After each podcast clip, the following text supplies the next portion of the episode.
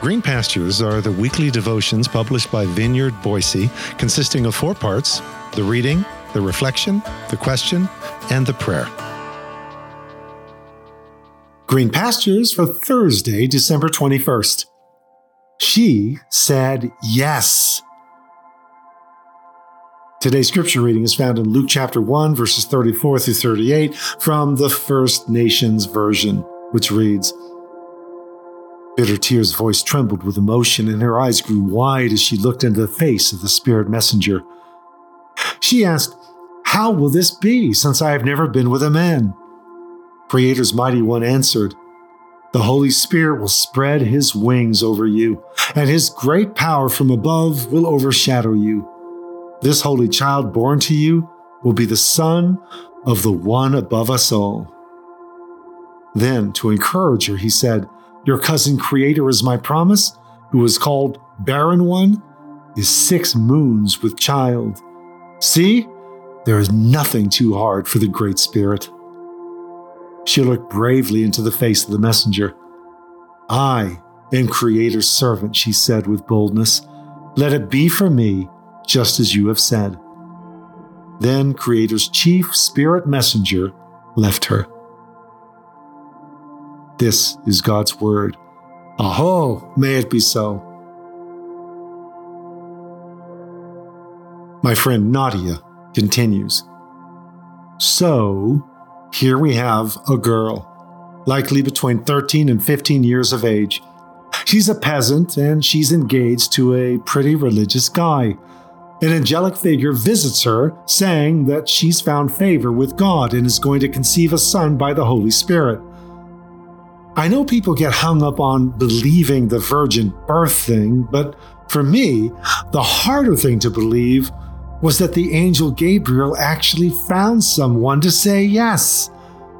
I mean, if, and this is a big if, mind you, but if I ever would have said yes to something so bizarre, I would only have done so if I knew what was in it for me.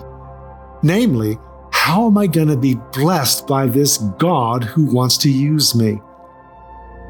But Mary, based on very little solid evidence or information, said, I am God's, and let it be with me according to God's word. She said yes. I've always wondered if there was like a VH1 behind the music special about Mary, if we'd finally learn the whole story. Like how many girls said no that night before the angel Gabriel found the one who would say yes. And if there were a string of girls saying no that night, you really can't blame them, can you? I mean, a few verses later, Elizabeth calls Mary blessed, and Mary sings that for generations to come, people will call her blessed. But think about how the story played out for Mary. So, as we pause for a moment of personal reflection and prayer, ponder how many girls said no that night before the angel Gabriel found one who would say yes? Have you ever wondered about this? Like how many other people had the divine invite of a burning bush before Moses finally acquiesced and became a reluctant deliverer? What divine doors have swayed open before you only to have you close them? Where do we find the courage to actually walk through and with Mary say our own yes in simple trust in the person of God? Even when we have no idea how the plan will work out, or if there even is a plan. Lord, how easy it is to stop at the headline, featuring in biblical lore too often manly men dominating the show. Lead me beyond such headlines writ large and bold by the Josephs and the Magi and the Herods of this world to the hidden figures, in the byline, in the fine print, without whom the story would never have been told, nor we here to tell it, nor to hear it, or to live it. Tamar, Rahab, Ruth, Bathsheba, Mary.